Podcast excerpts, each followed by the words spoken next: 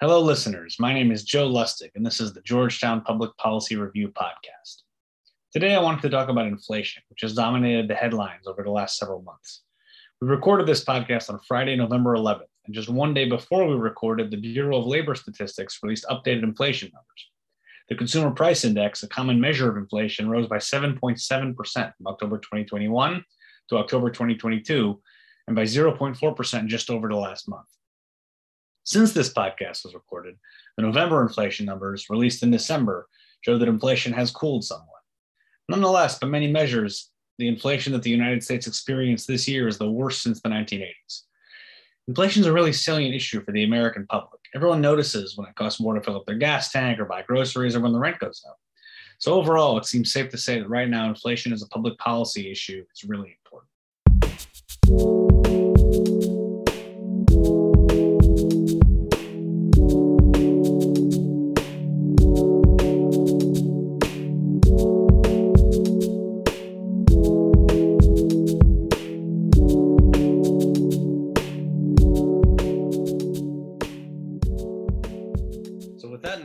Invited Dr. Harry Holzer onto the podcast. So, Dr. Holzer, would you like to introduce yourself and um, tell us a little bit about why uh, you're interested in this topic?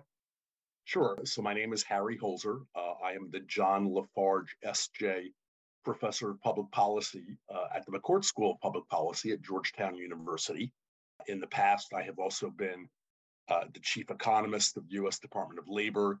Uh, I hold appointments as a fellow and non-resident fellow at Brookings and the American Institutes for Research.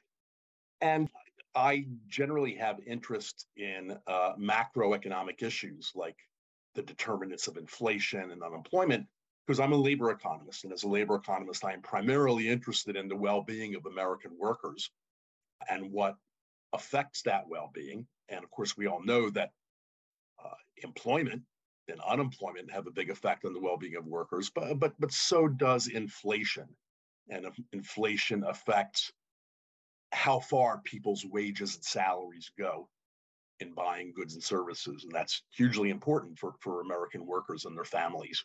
So to me, it's an important topic, and and I appreciate your inviting me here today to talk about it. Awesome. Well, thank you so much for, for taking the time. I, I wanted to start out with a, a basic question. Uh, you mentioned unemployment, and and I think when a lot of people hear inflation, they just sort of think the economy is bad. And so, so what what exactly is inflation? How does it differ from from some other types of macroeconomic challenges like unemployment and, and recession? Well, um, it's very different. Uh, inflation is the annual increase in the average prices of goods and services in the economy that's usually calculated in a number of different ways, but usually you take some average basket of the goods and services that American consumers spend money on, uh, and you follow their prices over a month to month level, but over a year to year. And so, uh, if those prices on average go up by 10% from one year to the next, that, that's a 10% inflation rate. Uh, and that's that's not particularly good for consumers because that means the things they like to spend money on, whether it's food or transportation or clothing or or healthcare or or, or entertainment, uh, all of those things cost a lot more money. So you have, say if you have 10% inflation one year and your wages and salaries don't grow by 10%, your your standard of living could take a hit and could fall. Now, what's the relationship between inflation uh, and things like unemployment. Unemployment is a measure of how much demand there is in the US economy for American workers, and whether people in the labor force, uh, people working or looking for work, can readily find jobs for themselves. So that's a very different issue than inflation. Right now, in fact, we have high inflation, but but the unemployment rate remains very low. It's 3.7%. It's been as low as 3.5%. That's about as good as it gets. Uh, and while Americans worry a lot about whether or not we're going to go into a recession, right now there's nothing remotely like a recession. Uh, so, so the demand in the economy is very strong. We're humming along with a lot of new jobs being created every month, a lot of goods and services being created. It's just that the prices of those goods and services are moving up too quickly for the comfort of Americans. That's really helpful. And in terms of those prices going up, it seems like what prices exactly have been going up has shifted a little bit over time. I earlier on sort of about inflation, there was a lot of talk of used cars. More recently, it seems like it's maybe a little bit broader across a wider array of goods and services. So what, what right now are what, what kinds of costs are really increasing? Is it is it broad or is it a, a sort of specific subset of goods and services? Well, um, it's actually a mix of the two because uh, in the last several months, the last six or eight months, going back to early uh, in this year, uh, it is true that food and energy have been the two areas where you've seen the biggest biggest spikes. Uh, both of those are in fact related to uh, the war in Ukraine, because uh, those regions contribute a fair amount of grain, often called the world's breadbasket, and a fair amount of energy, especially in Russia uh, uh, energy exports, oil exports are, are, one of its primary products. So the war there has disrupted that production and has caused both of those two baskets of goods to spike. But it hasn't been limited to those things. Going back six months to a year, you also saw other categories of goods rising a lot in price, especially goods that that use computer chips, uh, which we can produce and Americans want to produce more of, but right now we often import them from China and elsewhere. So any products that that require those computer chips, like car manufacturing, their prices went up. We had problems at the ports and in the supplies chain that was also limiting the availability of the goods. And interestingly, during the pandemic, uh, a lot of people couldn't go out and spend money at restaurants and movie theaters. It wasn't safe to do so. So they piled up a lot of cash. And then when they had that cash, they decided to spend more of it on goods rather than services. You know, a brand new uh, flat screen TV or new computer or, or, smartphone or things like that. And that also created a, a lot of clogging at the ports and in the supply chain, and that contributed to the problem. But this issue, of course, of, of whether the inflation is narrow or broad based also depends on what's causing the inflation. The two broad categories of inflation are demand based and supply based inflation, right? Economists always think about demand and supply. And, and demand based inflation is the classical problem of too many goods chasing too few services demand is simply too high. Uh, I think that is true right now. I think the federal government, both under Presidents Trump and Biden, simply pumped too much relief money into the economy. That simply gave consumers too much money, and their spending went beyond the economy's capacity. But we've had these supply problems as well. Uh, the ones I just mentioned on food and energy, certain products using computer chips, that's all supply based. We often call those supply shocks supply shocks can be positive. They can reduce the prices, but but right now they've been negative, as they were back in the 70s when oil prices spiked a number of times and did a lot of damage. When inflation is demand based, it shows up everywhere. It's not limited to a few sectors. And you do see that kind of broad based inflation right now because it's not just limited to food and energy, it's not just limited to goods. You see it in different parts of the service sector, you see it in the housing market, you see it in healthcare. All kinds of services have gotten more expensive. So that reflects this broad based demand driven inflation. But the supply inflation does show up on food, energy, and, and some specific commodities. When I look at the evidence right now, I think there's something of a consensus that the extra inflation right now above the kind of 2% level that we like it to be is about one third demand driven and two thirds supply driven. One third, two to three points are simply because the Federal Reserve waited too long to raise interest rates. The federal government simply pumped out too much money to these households. Had they not done that, I think inflation would be two to three points lower. But you still would have the problem in food and energy and in other, and, and then there's stuff related to labor that we can talk about. So it's not a it's not a fight between two schools about which school is right or wrong. It's how much of any given amount of inflation. And one way that economists look at this is they study something called the core inflation rate. And the core inflation rate simply strips out food and energy because it's known that those are two volatile sectors. And so when you look at core inflation, you get a better sense of, of how broad spread this is and, and how hard it might be to bring it back down. Core inflation, depending on which index you look at right now, is it's in the five to six percent range, a few points lower than inflation more broadly. But five to six percent is too high for our comfort level. And that means the inflation has spread more broadly. And again, part of that is too much demand. And part of it is a range of supply issues uh, as well. And So just to unpack that a little bit and make sure I understand it correctly, there there's two perspectives on on what causes inflation. There's the supply side and there's the demand side. The supply side, in this case, what we're talking about is uh, food and energy prices going up because of the war in Ukraine, and and also this sort of mismatch of goods and services caused a lot of supply chain disruption, and that right. caused prices to go up. On, and then on the demand side, what you have is that, like you said, during Trump and Biden's presidencies, there was a, a huge amount of stimulus pumped into the economy. People had more money than they knew what to do with, and that extra spending drove up the the cost of goods. And what, I, what you're saying is is both are the cause. Uh, about one third the demand side and about two thirds the supply side. Is that a fair? Yeah, I think I, I think that's correct right now. You know, and one way to distinguish those is anytime it's the basic underlying cost that it costs more to produce something, that's more of the supply side stuff.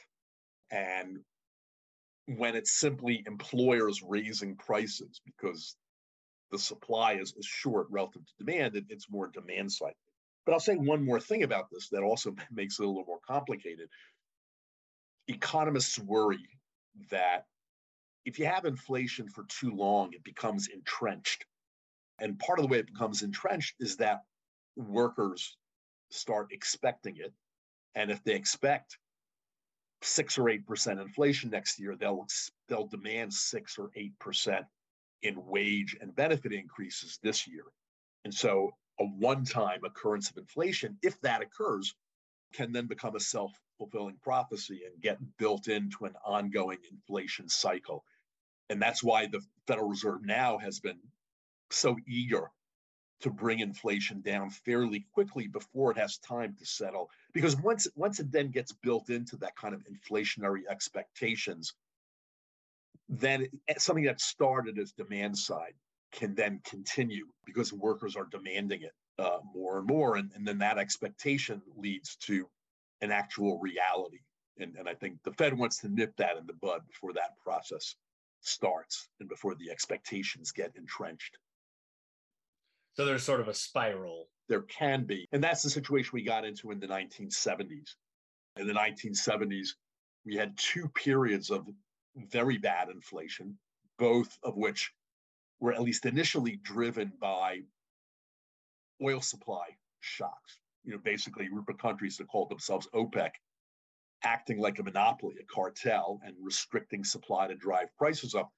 But then it did get built into wage expectations, and and for many years, it was impossible. Inflation bounced, it never got lower than 6%, and it would bounce as high as 11, 12% until the Federal Reserve reacted very, very strongly and created a very sharp recession to sort of wring the inflation out of the economy, out of those wage expectations, out of people's contracts, et cetera.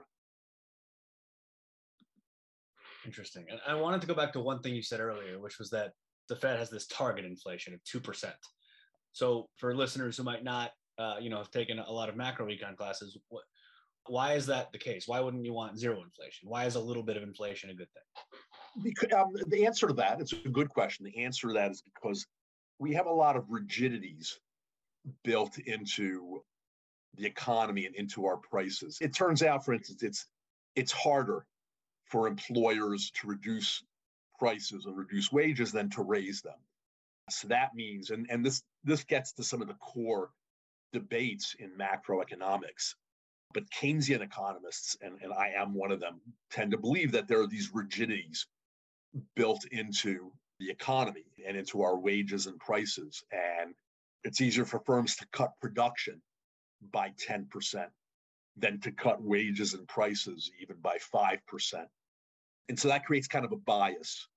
And because it's easier to raise prices than to lower them, trying to get back to a zero inflation target would cause a lot of pain and would take a lot of unemployment left in place for a long time. So the general view is kind of one to two percent inflation is, is kind of a good thing. It kind of greases the wheels and it enables firms to make the wage and price adjustments that they need to make without huge cutbacks. And that's that's therefore what we aim for in general. 2% is considered to be kind of the, the, uh, the amount of inflation that a healthy economy needs. The other thing, though, I'll also say is that it's possible to have the opposite problem. It's possible to have a problem called deflation mm-hmm. when prices are falling rather than rising. Sometimes consumers say, geez, that would be great. See prices falling, our, our wages and salaries would go even further, but it wouldn't work that way because if prices are falling, your wages would be falling too. And once an economy gets into a, a deflation cycle, it, it can be very hard to get out of that. And people start hoarding their cash because they expect it to be worth more tomorrow. And, you know, the, Japan, the, the economy of Japan had a deflation problem that's lasted decades now. So eh, that's why another reason why you have this 2% target is sort of like it's, it's, it's a little better to overshoot on prices than to undershoot. It's, it's a little better to risk inflation rather than deflation, which is more destructive to the economy. Got it. That makes sense. So talked a little bit about the causes of inflation. Wanted to talk a little bit about about some of the effects, and I, I, think we can get a little bit into what I think is your area of expertise specifically. How does does inflation affect different demographic groups within society differently? Does it affect low income folks different than high income folks, or young people different than older folks, or or, or things like that? Um, the answer is yes, because different groups in society consume different amounts of, of goods and services. So for instance, price increases that are really heavily concentrated in food and energy really hurt poor people more than anyone else because they spend the biggest fractions of their budget on food and transportation costs, energy, home heating, et cetera. So it hits them quite hard. And in general, lower to middle income people bear the brunt of, of different kinds of inflation like that. Now, this year we've seen healthcare costs go up a fair amount. It's actually the elderly who spend the most on, on healthcare or families with members who have, say, a, a longer term illness. So it's not always the poor or housing. Housing, you know, housing in America has become very expensive, partly because we have a we've had a housing bubble with the prices got too inflated. That's they're starting to come down now a little bit with rising interest rates. But housing also falls heavily on poor people. You know, for most middle class people, upper middle class people, you can limit your housing costs to 10, 20, even 30% of your monthly income. It's hard for poor people to do that, especially in the big coastal cities where, where housing is in such short supply.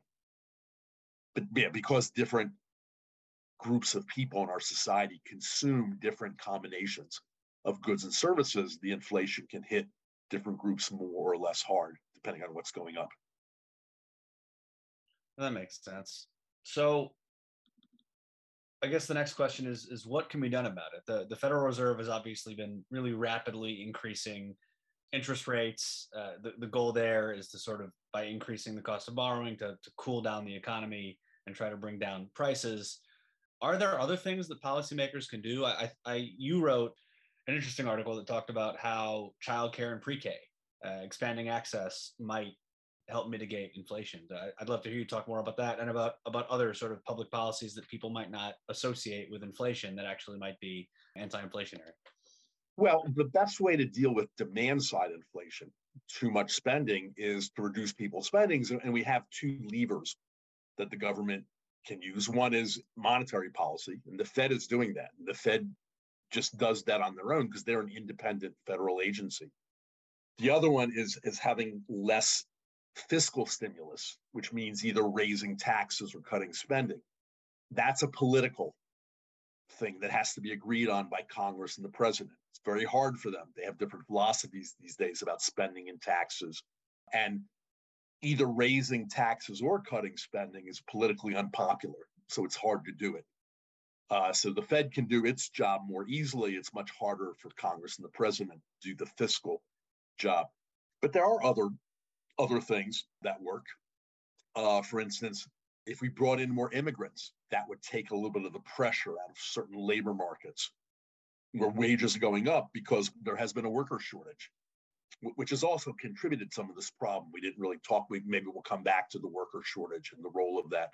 Uh, but having more workers, having more immigrants would bring that down. Having more imports, whether it's from China or elsewhere, would take some of the pressure, the price pressure off of some of these markets. Again, it became very popular to slam China with tariffs uh, and other things. But in fact, that could be shooting ourselves in the foot because those lower price products do help contain inflation and contain prices. And, and by the way, you know, American workers who claim to hate uh, imports and trade with these other countries because it can cost them jobs. They love going to Walmart uh, and, and buying cheaper products that are cheaper because they've been imported from abroad. So we could do more of that, more immigration, more trade. I did make the argument with my colleague Belle Sawhill at Brookings that getting more working moms into the workforce would relieve wage pressure that's right now very high uh, because of the worker shortages. And that could help.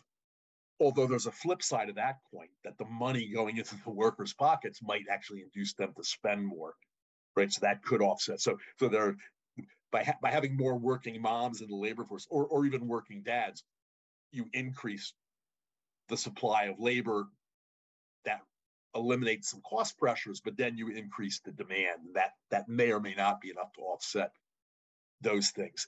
Frankly, what the, Biden administration is, has been trying to do uh, through the Inflation Reduction Act, trying to bring down costs and prices in two very key sectors uh, energy production and healthcare. Unfortunately, you won't see that reduction for a while and, and whether naming it the Inflation Reduction Act was a mistake because it raised expectations that it was going to happen tomorrow. Uh, I'll, I'll let the politicians worry about. But with time, it should help reduce the cost pressures in those two particular sectors. And for instance, you know, investing in more uh, clean energy production, subsidizing that should bring the cost down and the price down. And over the long run, that's an anti-inflationary measure. So you can do certain things in other areas to reduce cost pressures besides just fiscal and monetary policy.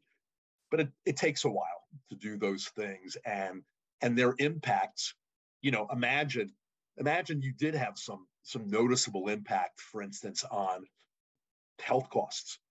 But health costs in total are still a little under 20% of the whole economy. So, you know, a, a 5% reduction in health costs would only show up as less than a 1% reduction in the inflation rate.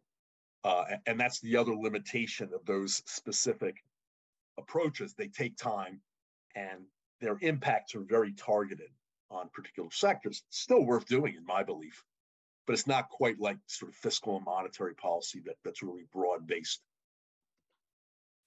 So that's interesting. So it sounds like really in the short run, all you can do are, are monetary policy, which is raising interest rates, and fiscal policy, which is increasing taxes or cutting spending, both of which. That's what you can do quickly. I mean, I, I think if if if. President Biden lifted some of the trade restrictions, the import restrictions, that that could show up fairly quickly.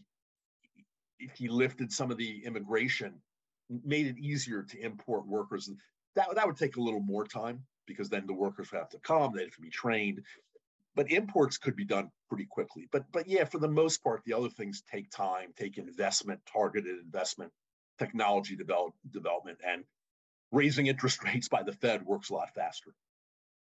Got it. I, and I do want to come back to the labor shortage because we I, I, did skip over that. I, I, wanted to ask about a couple other um, solutions that have been mentioned by politicians and pundits, uh, and, and, see what you thought about those. On the on the right, I think one of the criticisms and the case that that conservatives have made that the Biden administration is responsible for inflation is is uh, you know pausing a lot of oil and gas drilling projects, and they say that increased gas prices. And then one of the things you hear a lot on the left is that excessive uh, corporate concentration. Market concentration, you know, more firms merging, few less competition in the economy, that that is one of the drivers of inflation. So I, would love to hear what you thought about those two those two arguments. Well, the argument about energy, I mean, maybe you could make a case that we got a little too enthusiastic about reducing our fossil fuel production in the short run. Uh, and that that exacerbated some of these problems. But keep in mind, oil gets priced on an international market and our impact on that international market is, is very, very small.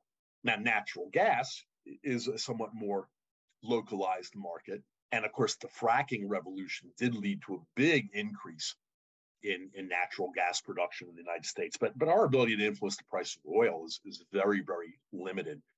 Now, the argument about monopoly profits, I think uh, that there's some validity to the argument that monopoly power has enabled American producers to maintain higher levels of prices uh, than would be the case in a really competitive market. You can point to certain sectors, whether it's uh, you know IT or, or or some others where you know cost of internet service in the U.S. is, is too high compared to what it is elsewhere. Uh, cost of healthcare is too high, and some of that is about monopoly power, and some of it is about other things.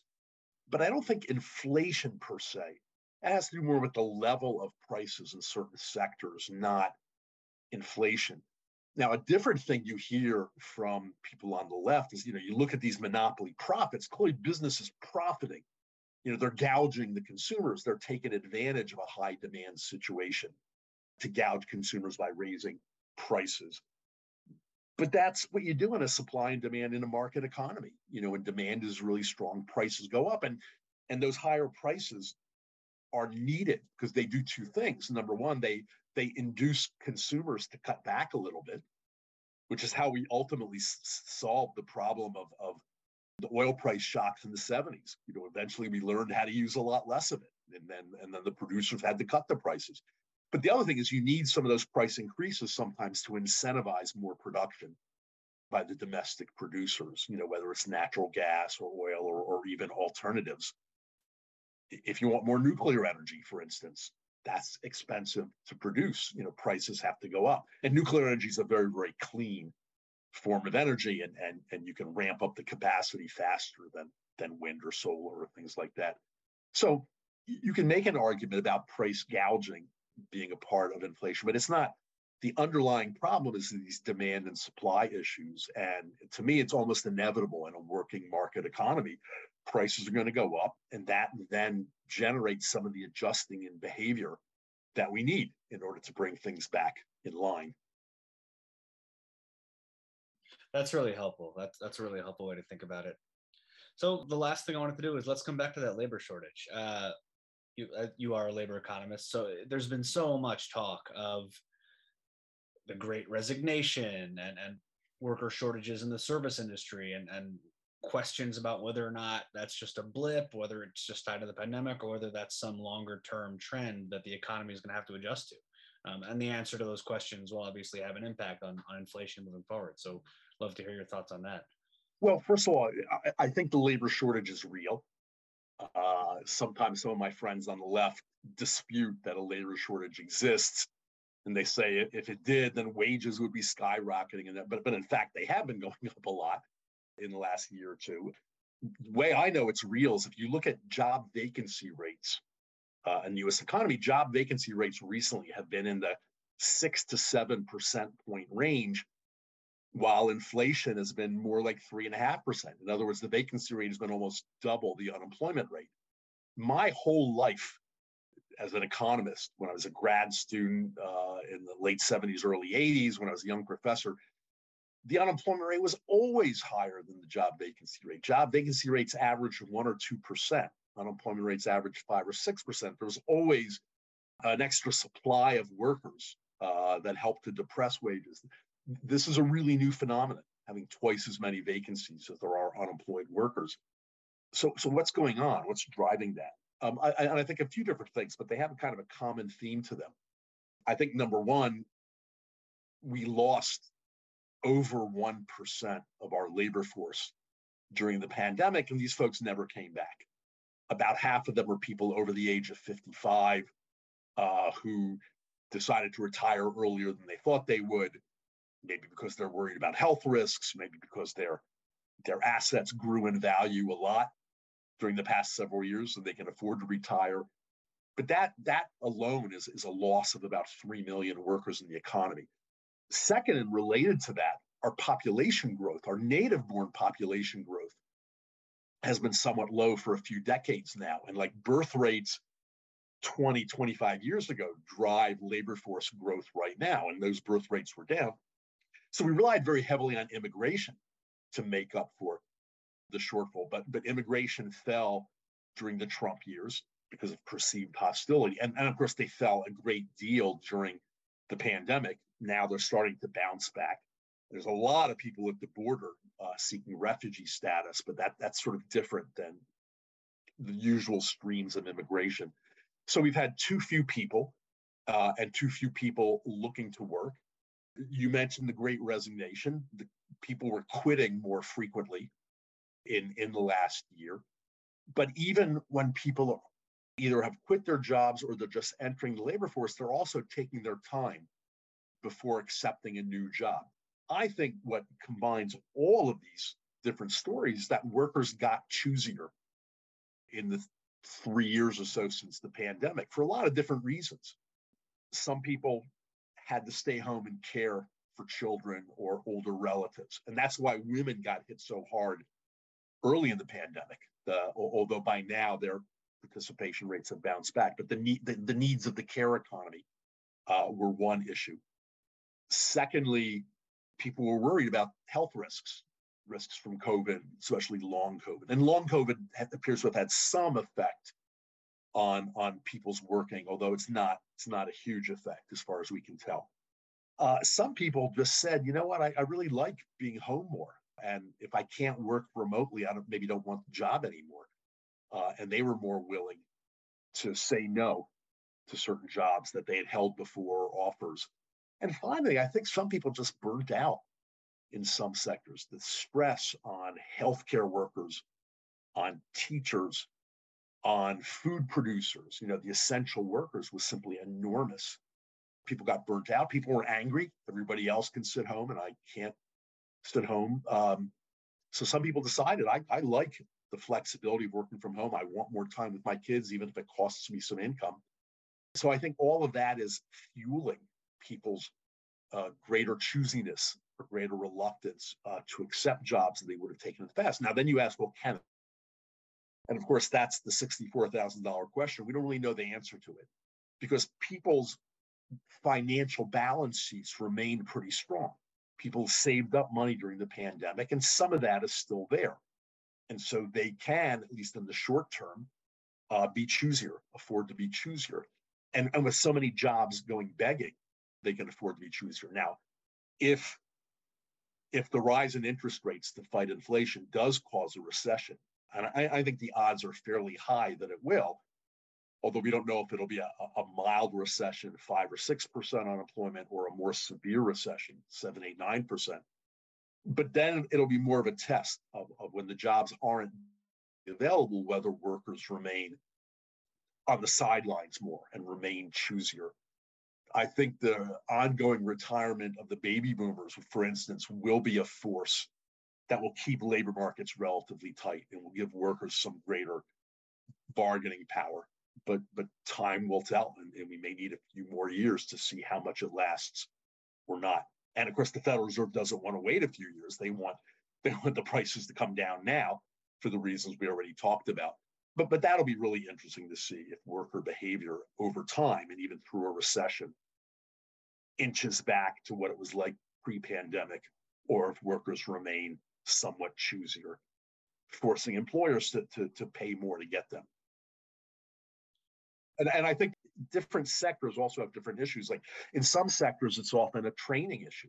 You know, workers lack the education or training to fill certain jobs that require very specific skill set. We could do better. Our education and training system has a lot of holes in it but again, that would take a lot of time to fix as well. And so, if it is the case that that some of these trends might be long term or permanent, does that mean that maybe we're in for a long period of of somewhat higher inflation than that that two percent target? Is is it are, are those forces going to sort of keep inflation on the high side for for the next decade or two? Well, they might lead to wage growth uh, above what people were used to. Um, high wage growth doesn't necessarily lead to inflation if it's offset by higher productivity. So, if we can help our workplaces have higher productivity growth, uh, that will certainly help. Uh, that then you can feed wage and, and compensation increases. Frankly, if employers do face a lot of wage pressure, that encourages them to automate the workplace a little more quickly, or maybe to offshore and outsource the work to contractors. So that's another way they can they can push back against this. So yeah, really high wage increases are inflationary, but if you can offset them with productivity or with with some of these employer actions uh, to, to meet production demand in other ways, uh, it doesn't necessarily have to translate into permanently high inflation. That's really interesting. All right, that's all the questions I have. Anything you wanna anything you wanna add um, before we wrap up? No, I think I think we've touched uh, all the major issues. Uh, the real question right now, I wish we knew how much unemployment it's going to take mm. to take the wind out of the inflation sails and, and bring this down to an acceptable two to three percent level. We don't know. Nobody knows. Uh, the Federal Reserve doesn't know because the the particular combination of forces driving those price increases now uh, are different than they were back in the 70s or 80s. Uh, so, so there's no, and this is sort of always true. There's always, there's never a perfect historical parallel for where you are right now. So the Fed can only do what it does push interest rates up, wait a little bit, push them up again the inflation report of, of yesterday, which was a quite good report, it did show the first drop in inflation in a while. If they get a few more reports like that, no one ever places any great emphasis on one month because the monthly numbers, you know, bounce around a lot. So one month doesn't mean that much. But if you have two or three months in a row that start to suggest that price pressures are easing a little bit, the Fed might start to slow down. They might have half point increases for a while instead of three quarter points, something like that. But they would need to see it for more than a, a, a one month, a, a one off uh, before they make that decision. Right. And so, and to, to bring this full circle a little bit, that the Fed's using interest rates as the tool to, to fight inflation is, if I understand correctly, entirely aimed at the, the demand side of that equation, right? That's that correct. Do anything to, to solve those supply problems. To do that, you have to do some of the things you said in the mm-hmm. short term and trade and some other things you could do in the long term. Mm-hmm. Uh, but if, if demand is only one third of the story, like like you sort of laid out, then should we worry that, that all these rate increases might, you know, need to get to such a level that it would push the economy into recession? I I know I've heard a lot of people speculate about that. But yeah, you know, I think at a minimum you want to take care of that one third, and you know, if you can't use any policies to bring down the supply side, you might have to you might have to go beyond one third on the demand side to try to cool those things off a little more than we would like to. Um, you know, if, if they wrapped up the Ukraine war tomorrow, uh, that would stabilize the food and energy markets at an international level uh, but that's beyond our control. And yeah, absent other effective tools, and and the fact that fiscal policy, I mean, the Biden administration is bringing deficits down, but they're bringing it down from this crazy high rate. And and another thing, by the way, that makes it a little bit hypocritical for for Republicans to blame this all on Biden is that the Trump tax cuts were never paid for. They contribute also to big deficit spending that's inflationary. And you don't hear them taking any responsibility for that. But politically, I just don't see fiscal policy, the tough choices on fiscal policy. So the only lever we have is monetary policy on the demand side. And they might have to go beyond the two or three points that demand have contributed to the high inflation right now to do that. Well, that's fascinating. Um, Dr. Holzer, thank you so much for taking the time. This has been a really fun conversation. And um, thanks to everyone else for listening. Thanks for tuning in. Thanks very much for having me.